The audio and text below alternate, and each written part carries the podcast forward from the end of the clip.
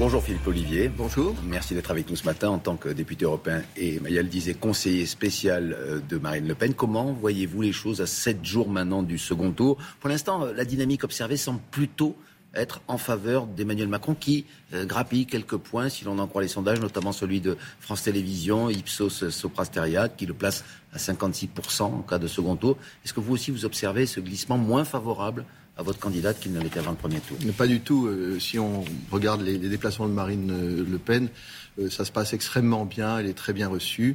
Moi, j'observe simplement que, que M. Macron essaye d'effondrer la mêlée.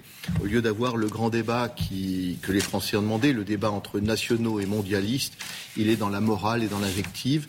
Et donc, de ce point de vue-là, le, le débat politique est un peu faussé. Moi, je le regrette parce que nous souhaitions que ce débat fondamental entre la protection et la déréglementation ait lieu. Euh, il fuit le débat, on comprend pourquoi. Mais c'est cette euh, façon de faire campagne d'Emmanuel Macron qui peut-être, selon vous, euh, lui fait gagner éventuellement des voix chez les électeurs de Jean-Luc Mélenchon. Ils ont été 7 700 000 au premier tour et chacun des deux candidats cherche à, conquérir cet électorat aujourd'hui. Non, M. Macron en réalité vient nous dire, écoutez, j'ai un bilan qui est catastrophique, il est tellement catastrophique que je n'ose pas le présenter. Personne ne m'aime et j'ai un projet qui est aléatoire, voire incertain, et que même mes ministres ne connaissent pas. Et pourtant, il faut voter pour moi pour des raisons morales. Moi, je crois que ce n'est pas sérieux. C'est un argument qui ne marche plus, ça, Monsieur Olivier, vous pensez? Je crois que les Français, l'argument moral, le Front républicain, le tout sauf euh, Marine Le Pen? Les Français, c'est d'abord un peuple adulte et c'est un peuple euh, très politique.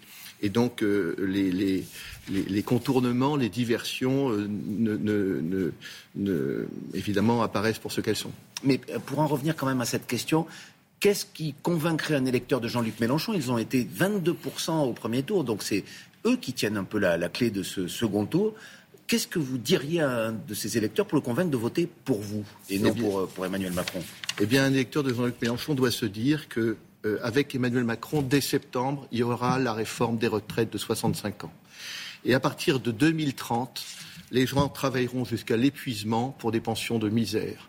Et ils auront ensuite, pour ceux qui ont voté Macron, le reste de leur, leur jour pour se reprocher d'avoir voté Et Macron. Et s'ils votent Marine Le Pen pour euh, donner aussi des arguments positifs? Eh bien, ils auront la protection.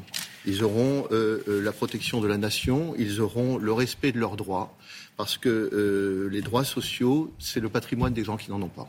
Mais là, sur, la, sur la question de la retraite, par exemple, Jean-Luc Mélenchon proposait qu'elle soit ramenée à 60 ans. Ce n'est pas le cas de votre candidate. Nous sommes à 60 ans pour les gens qui ont commencé à travailler entre 17 et 20 ans. Et après, elle, est progressive jusqu'à 62 ans et 40, jusqu'à 42 annuités. Donc on a un système qui est très équilibré et qui, je crois, tient compte des, carrières longues et des carrières pénibles. L'une des faiblesses supposées euh, de Mme Le Pen n'est-elle pas sa solitude dans la perspective de l'accession au pouvoir? En 2017, par exemple, on se souvient qu'elle avait désigné en cas de victoire son Premier ministre. Ce serait à l'époque, cela aurait été euh, Nicolas Dupont-Aignan. Cette année, on, on, ne sait rien de qui arriverait à Matignon, qui seraient les membres de son gouvernement. Est-ce que finalement, ce n'est pas un handicap lorsqu'on est à quelques jours d'une échéance aussi importante Pas du tout, parce qu'en fait, euh, en réalité, le, calendrier est présidentiel et on désigne le président de la République. Viendra ensuite le temps des législatives où on désignera euh, le gouvernement. Mais avant les législatives, Madame Le Pen, élue présidente, nommerait quand même un Premier ministre. Non, il faut attendre les législatives pour voir. Pendant deux mois, il y aurait le même Premier ministre, il y aurait toujours M. Ben, Castex? ben, euh, Il y aurait peut-être un, Premier ministre immédiat, mais la réalité, c'est qu'il y aura des élections législatives et le Premier ministre est obligé d'aller devant euh, l'Assemblée nationale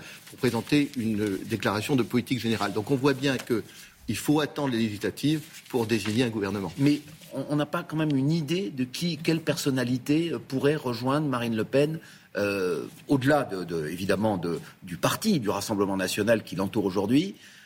Est-ce que vous tendriez la main, par exemple, à des gens qui ont fait d'autres choix au premier tour euh, Je pense à la, nièce de, de, Madame Le Pen, Marion Maréchal. Euh, je pense à Guillaume Pelletier. Pourquoi ces personnalités-là, finalement, pour l'instant, restent un petit peu euh, à l'écart?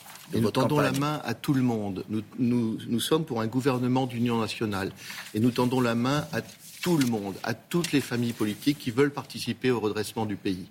Toutes les mais personnalités. La Vous tendez la main, mais est-ce que, ces personnalités Écoutez, le temps viendra, le temps viendra euh, de, de, constituer un gouvernement. Et comme le dit Marine avec, avec humour. Le problème ne, sera pas de trouver, mais de choisir. Mais vous n'avez pas quand même un regret lorsque vous voyez que, euh, on va citer d'autres noms, euh, Éric Ciotti, Nadine Morano, par exemple, on dit qu'ils ne voteraient pas Emmanuel Macron. Mais pour autant, ils n'ont pas dit qu'ils, enfin, ils ne se sont pas ralliés ouvertement à votre candidate. Est-ce que ça vous gêne? Est-ce que vous le regrettez, par exemple Ce sont des grands timides, mais je pense qu'à un moment, ils, ils, surmonteront leur timidité. C'est-à-dire, vous pensez qu'il y a des gens qui vont sortir du bois Oui, bien sûr. Il y a bien sûr qu'il y a des gens qui vont sortir du bois. Bien sûr qu'il y a des gens qui vont se révéler. Et puis il y a des gens que nous avons et que nous ne voulons pas révéler parce que pourquoi? ça les mettrait bah, parce que nous sommes en démocratie. Mais si vous voulez, nous avons de grands chefs d'entreprise, des gens qui sont de la société civile et qui sont euh, des personnalités reconnues dans leur domaine. Mais si nous donnons leur nom, euh, ils seront persécutés. Donc nous préférons ne pas donner leur nom. Mais qu'est-ce que ça dit de l'état de la société française que justement, c'est vous qui le dites ce matin, si ces personnes disaient qu'elles allaient voter Marine Le Pen, qui après tout est, en mesure peut-être de gagner l'élection présidentielle, elle serait, je reprends votre terme, persécutée. Oui, parce que nous ne sommes pas en, vraie démocratie.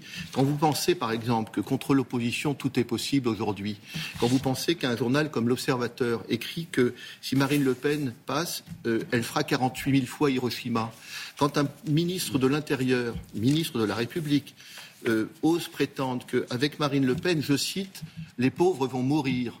Quand un président de la République qui est tenu, à une, qui vous, tenu... raccourcissez un peu non, ça, non, la citation exacte. Quand, vous, quand vous avez un président de la République qui est tenu à, une un certain devoir de, de, de, de réserve, explique que Marine Le Pen va dévacciner les gens. Moi, j'aimerais bien savoir ce que c'est que dévacciner les gens. Donc, on vit dans un climat de paranoïa et, de, presque de folie.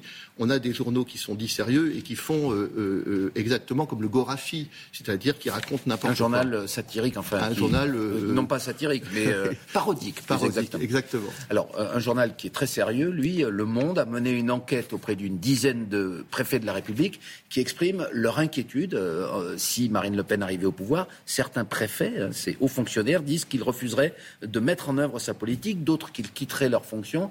Est-ce que ça vous interpelle? Qu'est-ce que ça vous inspire comme sentiment? Je pense que le monde, qui est assez orienté, a dû faire un casting particulier, parce que la fonction publique, ce sont des milliers de gens qui sont extrêmement dévoués au bien public, qui ne sont pas des militants, qui sont des serviteurs de l'État. Nous, nous avons confiance en eux, à la différence de M. Macron, qui a montré, euh, à la fois avec la, haute hiérarchie militaire et l'affaire de Villiers, ou avec le cabinet McKinsey, qu'il ne faisait pas confiance dans la fonction publique. Mais vous pensez qu'il y aurait une loyauté sans faille de tous les préfets Je pense que les, Le Pen, les fonctionnaires, les fonctionnaires sont parfaitement républicains. Ils sont là pour appliquer les consignes. Ils ne sont pas au service d'un candidat ou au service euh, euh, euh, d'un parti. Ils sont au service de la nation et je pense qu'ils sont tout à fait dans leur rôle. S'agissant des préfets qui démissionnent, moi j'ai le souvenir que en, en, 1981, il y a un préfet qui n'a pas accepté de servir sous François Mitterrand, c'est Philippe de Villiers, et il a démissionné. S'il y a des préfets qui veulent démissionner, ils démissionneront. Et je pense que la grande majorité, l'immense majorité des fonctionnaires euh, continuera de servir euh, loyalement euh, l'État. Vous avez redit tout à l'heure que le moment que les Français attendent, c'est quand même le débat. Vous dites qu'il n'a pas lieu pour l'instant, mais il va avoir lieu concrètement, ben, physiquement, bah, mercredi, notamment sur France 2. comment le prépare-t-elle Vous êtes donc son conseiller spécial. Est-ce qu'il y a une sorte de, de média training Est-ce que quelqu'un joue le rôle d'Emmanuel Macron pour préparer ce rendez-vous qui avait été de l'avis général et de son propre avis pas très réussi il y a cinq ans. Alors, elle, le prépare, j'allais dire, depuis 20 ans, parce que ça fait 20 ans qu'elle est dans, euh, euh, en, politique. Euh, et donc, Mais est-ce qu'elle l'élection présidentielle, c'est un, long, c'est un long cheminement, c'est un, un, parcours initiatique. Et puis, elle le prépare notamment depuis 5 ans. Au lendemain de l'élection présidentielle dernière, nous nous sommes mis à travailler et elle avait, et elle a autour d'elle une cinquantaine de, personnalités de haut rang, des conseillers d'État, des, chefs d'entreprise, des hauts militaires, etc., qui, travaillent avec elle sur les dossiers. Donc elle est parfaitement prête pour ce débat. Alors, Mais y a-t-il des, erreurs qu'elle a faites il y a cinq ans, comme elle l'a reconnu elle-même, qu'elle ne refera pas cette fois-ci et enfin, en tout cas, à quoi elle se prépare? Je pense que pour ce débat, ce seront les mêmes personnes, mais ce, sont, ce ne va pas être les mêmes personnages. M. Macron, qui n'avait pas de bilan à l'époque, faussement, parce qu'en fait, il, sortait euh, euh, du ministère de l'économie et des finances, donc il avait un bilan, mais on ne pouvait pas en parler parce qu'il était immaculé, vierge de toute critique. Eh bien, aujourd'hui, il a un bilan qui est catastrophique. Et Marine Le Pen, elle, est sereine, solide, et je crois qu'elle est parfaitement prête. Et s'il y a des inflexions, par exemple, dans le programme, vous parliez de la retraite tout à l'heure, Emmanuel Macron dit qu'il est prêt à amender, à changer les choses. Est-ce que ça vous enlève pas des angles d'attaque? Est-ce que vous vous préparez aussi à ça à l'élasticité finalement des arguments de l'adversaire. Le problème, c'est que M. Macron, qui n'a pas fait campagne, rentre en, campagne de second tour avec un, programme bricolé qui change au fil des jours. Un jour, il nous dit la retraite à, à 65 ans, c'est un totem absolu parce que si nous ne le faisons pas, le pays s'effondre et le lendemain, euh, avec une seule conversation de rue, il change d'avis. Et il est démenti par son ministre Attal, qui vient dire si c'est 65 ans, on ne comprend plus grand-chose à la campagne incertaine de M. Macron. Eh bien, on a déjà un avant-goût des arguments qui seront entendus mercredi. Merci beaucoup, Philippe Olivier, conseiller spécial de Marine Le Pen. Bonne journée.